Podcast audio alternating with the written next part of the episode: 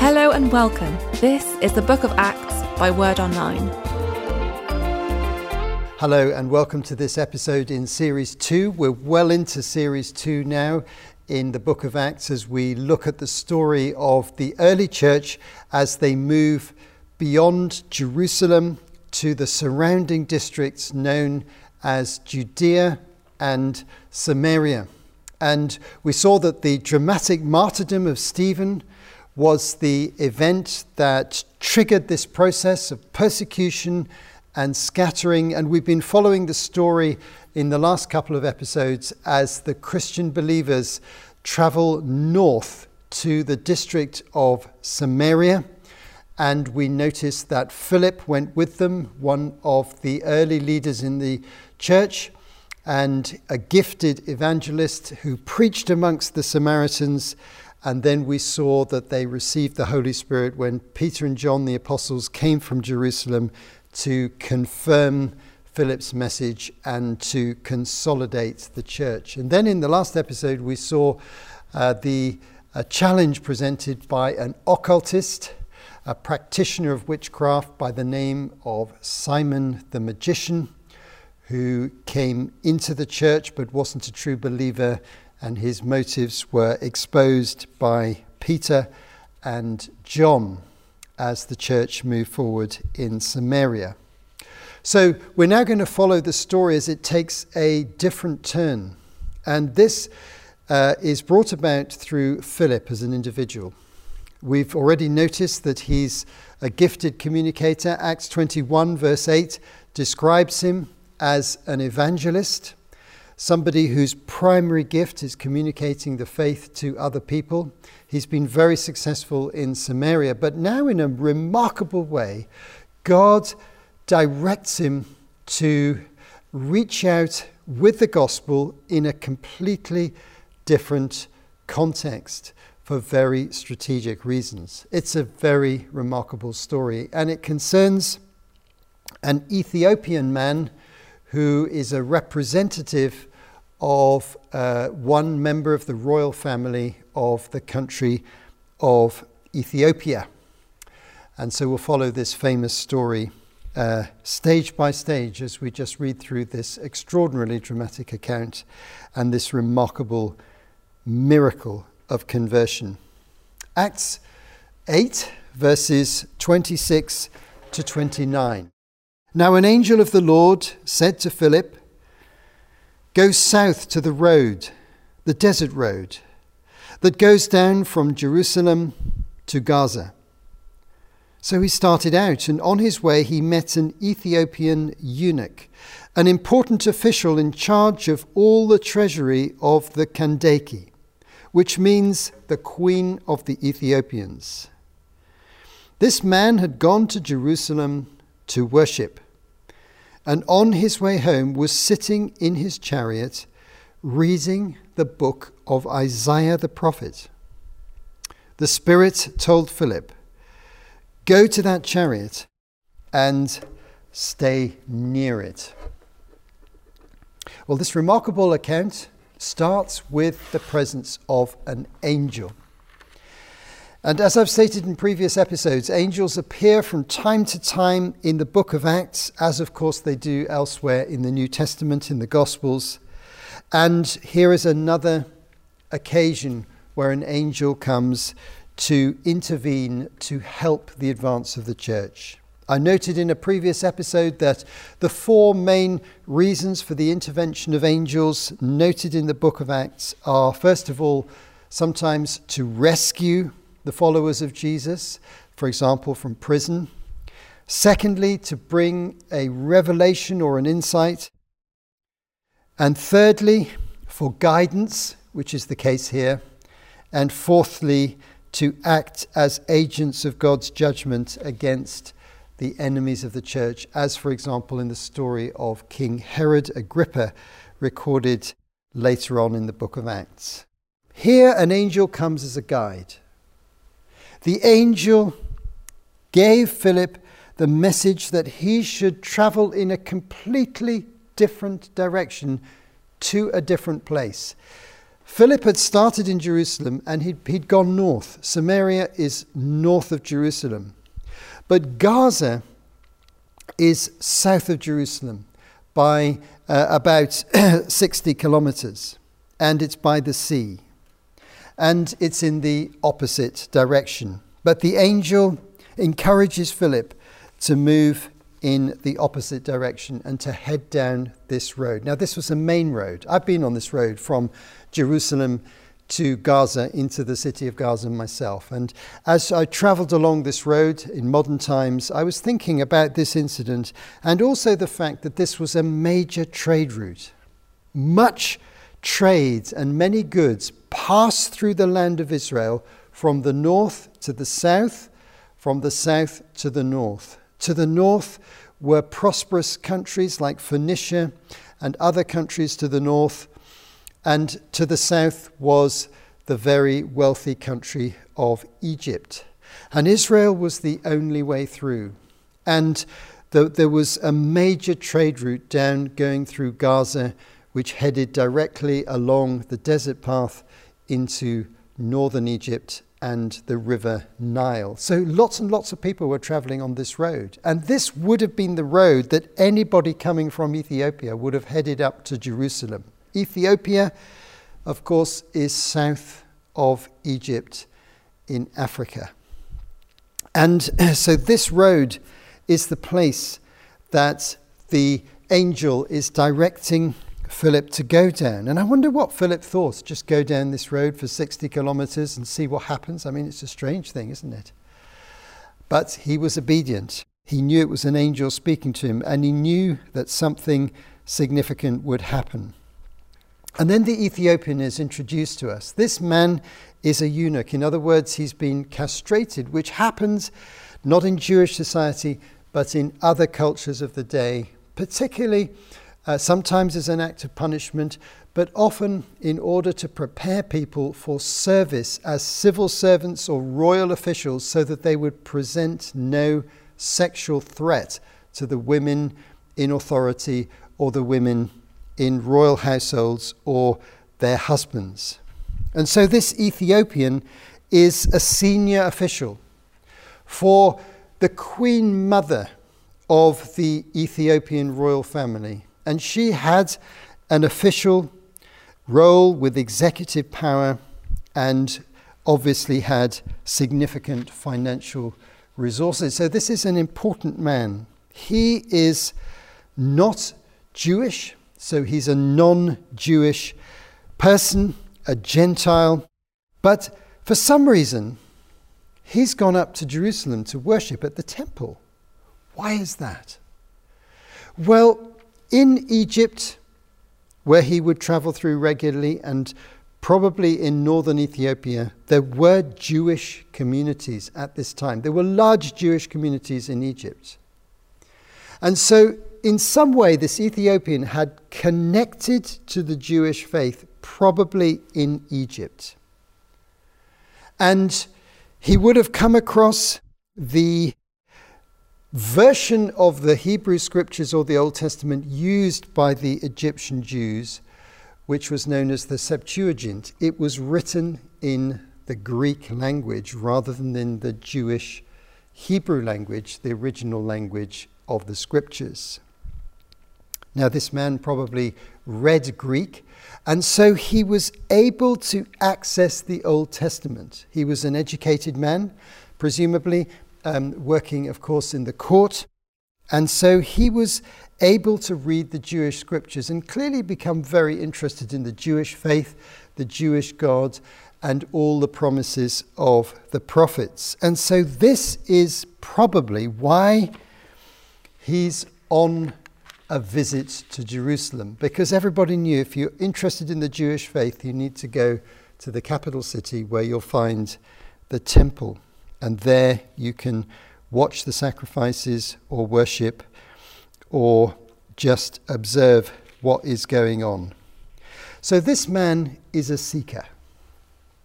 He knows a certain amount. He's been looking, but he hasn't yet found the truth. And in an extraordinary turn of events, as he's traveling along, it turns out that he's reading the Old Testament at a very significant point. Acts 8, verses 30 to 35. Then Philip ran up to the chariot and heard the man reading Isaiah the prophet. Do you understand what you're reading? Philip asked. How can I? He said, unless someone explains it to me. So he invited Philip to come up and sit with him. This is the passage of scripture the eunuch was reading.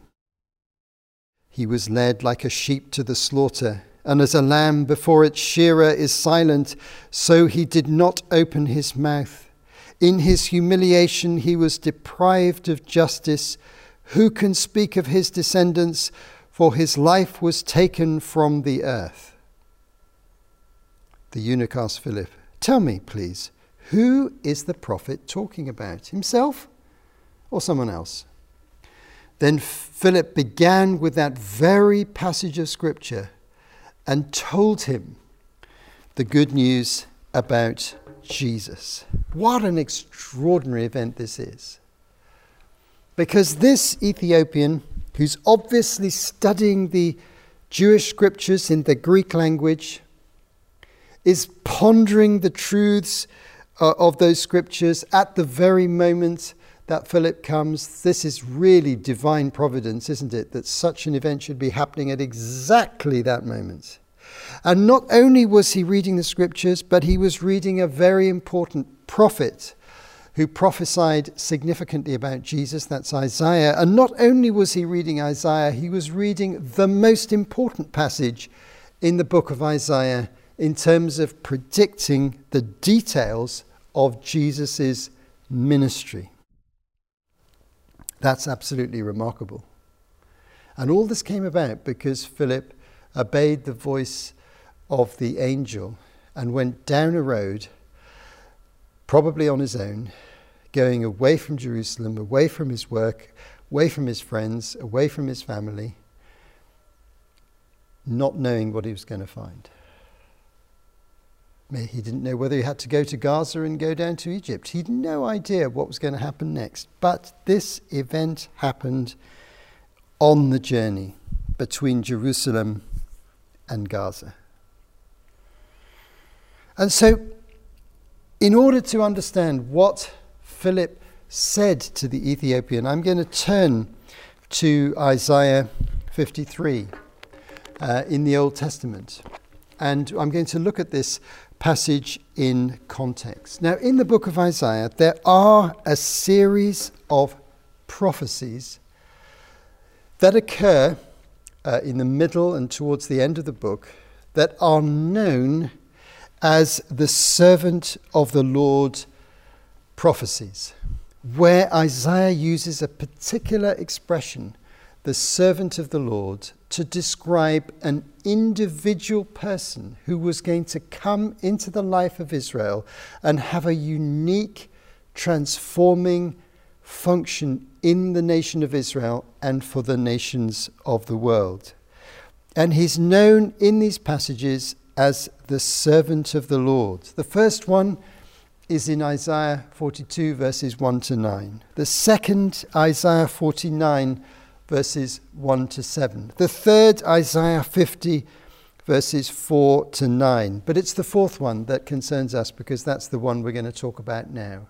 This is a very long passage. It starts in Isaiah 52, verse 12, and continues to Isaiah 53, verse 12. It's one of the most astonishing prophecies in the whole of the Old Testament because not only does it predict that there'll be a human individual, a representative of God, who's going to come and have a transformative effect on Israel and the nations, but it predicts remarkably and surprisingly that when this person comes, he will experience a tragic, terrible, suffering death.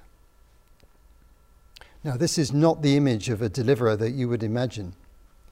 This servant of the Lord is going to be a suffering servant. somebody who comes to suffer, and also who will rise again from the dead. All these things are in this passage. Let's just read a few verses. Verses 4 to 9 of Isaiah 53. Surely he took up our pain and bore our suffering, yet we considered him punished by God, stricken by him, and afflicted. But he was pierced for our transgressions, he was crushed for our iniquities. The punishment that brought us peace was on him, and by his wounds we are healed. We all, like sheep, have gone astray. Each of us has turned to our own way, and the Lord has laid on him the iniquity of us all. He was oppressed and afflicted, yet he did not open his mouth. He was led like a lamb to the slaughter, and as a sheep before its shearers is silent, so he did not open his mouth. By oppression and judgment he was taken away. Yet who of his generation protested? He was cut off from the land of the living. For the transgression of my people he was punished. He was assigned a grave with the wicked and with the rich in his death, though he had done no violence, nor was any deceit found in his mouth. Hundreds of years before Jesus came, Isaiah wrote these words which so accurately described Jesus dying, but the verses tell us that it was in a substitutionary way. He died for us. Verse Four, 5 He was pierced for our transgressions and was crushed for our iniquities. The punishment that brought us peace was on him, and by his wounds we are healed. This is the doctrine of substitution and the doctrine of atonement. His death was in our place, and he took upon himself the sin, transgression, iniquity, the wrongdoing of all of us. Now, this is the message that Isaiah is communicating hundreds of years before Jesus in a remarkable way that the Jews found very, very difficult to understand. The Lord has laid on him the iniquity of us all.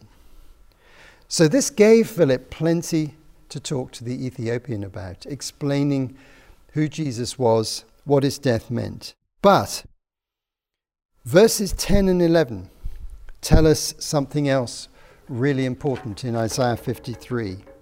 Yet it was the Lord's will to crush him and to cause him to suffer.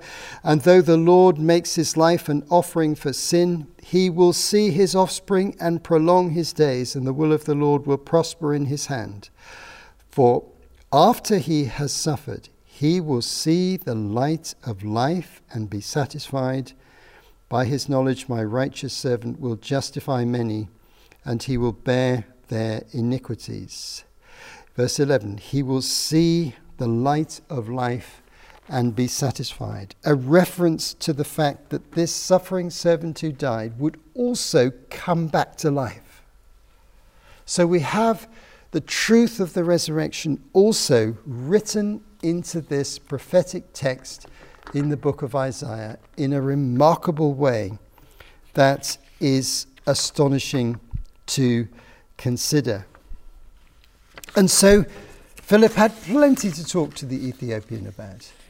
He could explain to him that he was on the right track to, uh, to be seeking the Jewish God. He could explain to him that he was on the right track to read the Old Testament. But he could explain to him that he, the Old Testament pointed to Jesus Christ. And this is the, the way that the early church consistently approach people who knew the Old Testament by saying it points to Jesus Christ in so many ways. And we've seen that in the book of Acts in a number of other episodes, as for example in Peter's preaching uh, on the day of Pentecost, where three major prophecies are quoted by Peter. So Philip is evangelizing this man as they're trundling along their chariot, gradually getting closer to Gaza. And the Ethiopian is deeply moved. He can hardly believe what's happening to him. He's been looking, and now he's finding. He's been waiting, and now the time has come. He's been hoping that he'd find this God, and now this God has found him. Through this amazing man who appeared from nowhere on the road, came running up to his chariot and jumped on board. Not something that anybody would do. He must have had a bit of courage to do that. But the Ethiopian's heart is warmed, his mind is open. He really is amazed to hear that this prophecy has been fulfilled. He's been in Jerusalem and he would have heard about the Christian church in the city of Jerusalem because the news was everywhere. He would have heard about Jesus, but it would have been confusing to him. He needed an interpreter, he needed someone to explain things to him. And Philip came and fulfilled that function in a magnificent way. So he believed. And then the next dramatic thing comes up in the next three verses, verse 36 to 38. As they traveled along the road, they came to some water. And the eunuch said, Look, here is water. What can stand in the way of me being baptized? And he gave orders to stop the chariot. Then both Philip and the eunuch went down into the water, and Philip baptized him. There aren't many watering holes on the road from Jerusalem to Gaza because you're heading into the desert. It's very arid conditions. But of course, there are watering holes where camels and the animals and humans can stop and uh, be refreshed and drink. And so the Ethiopian, having heard the message and he'd heard about baptism as the entry point, uh, decided that he couldn't wait because how long was Philip going to be with him? And what happens when he gets back to Ethiopia? There's no one there to baptize him, there's no believers there yet. And he thought this all through in those few moments in the chariot as they were going along and thought, now is the time. So they got down and this act of baptism took place. I've no idea what the people thought who were there traveling along the road, the fellow travelers, seeing this religious act of immersion going on in the pool, where those acts were normally reserved for sacred pools in temples such as in Jerusalem and elsewhere. But here on the side of the dusty road, in the hustle and bustle of a major trade route, with hundreds of people going backwards and forwards and cameling, camels jostling for space by the watering hole, a miraculous action took place. Philip baptized the Ethiopian in the name of the Father and the Son and the Holy Spirit a very moving account.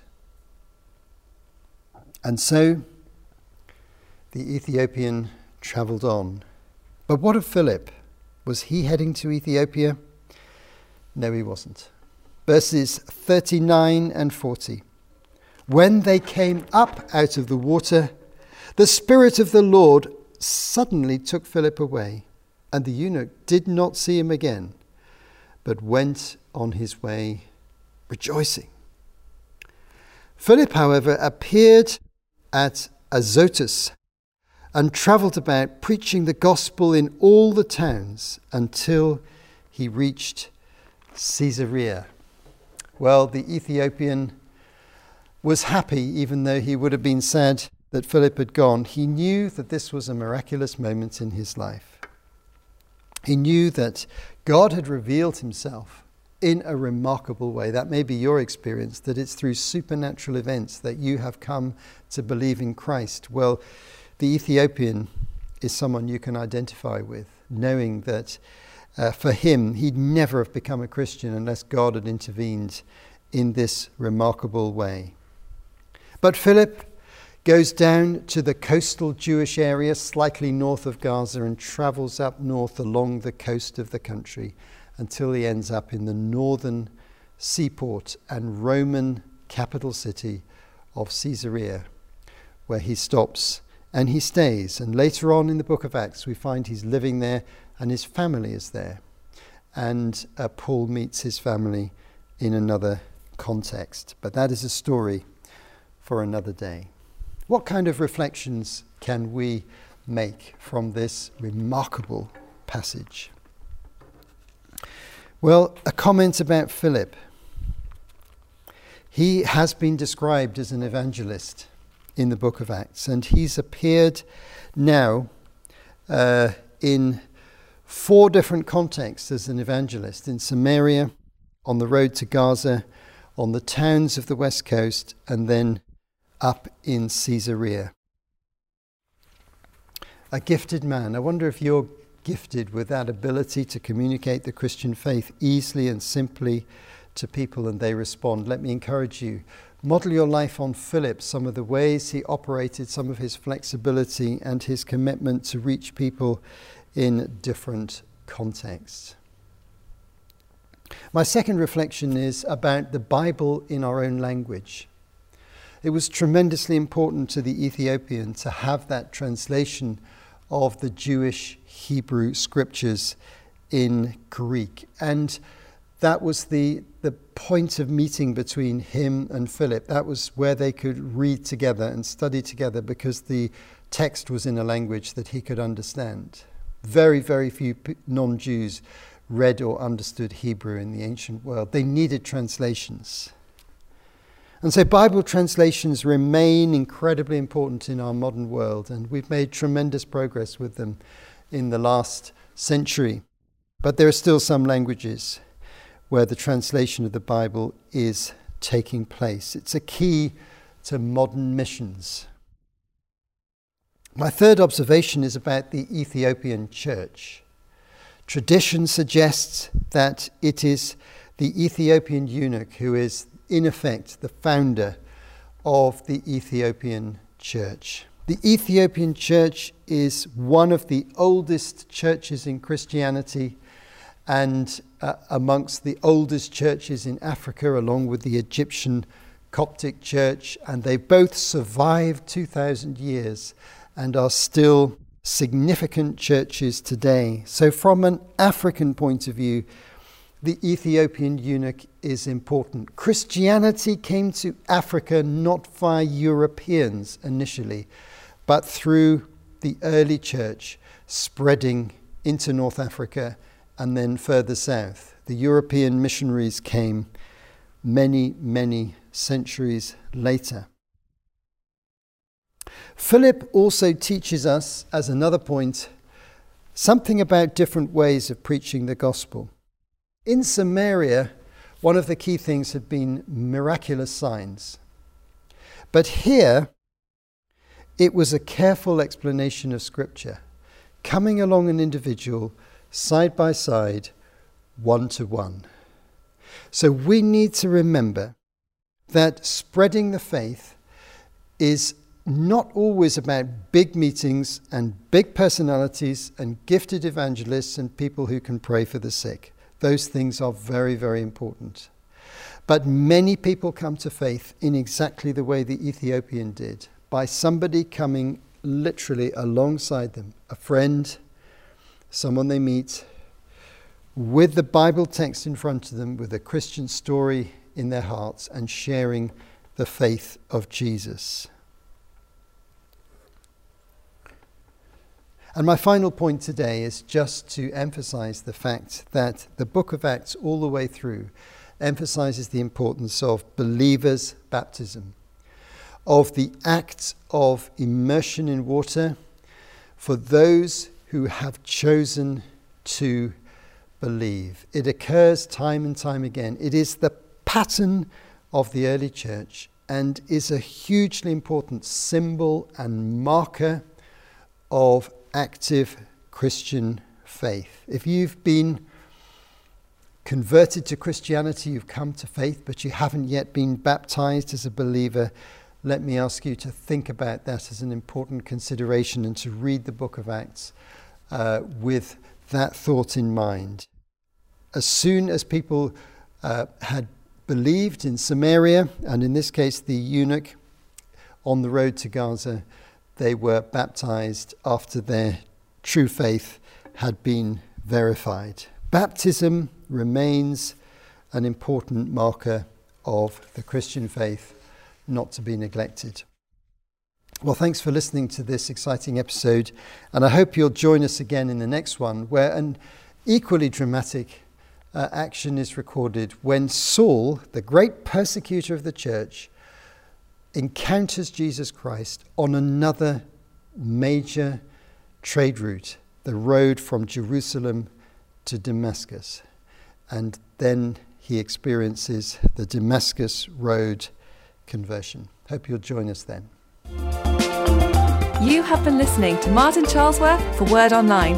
To find out more, visit wordonline.org.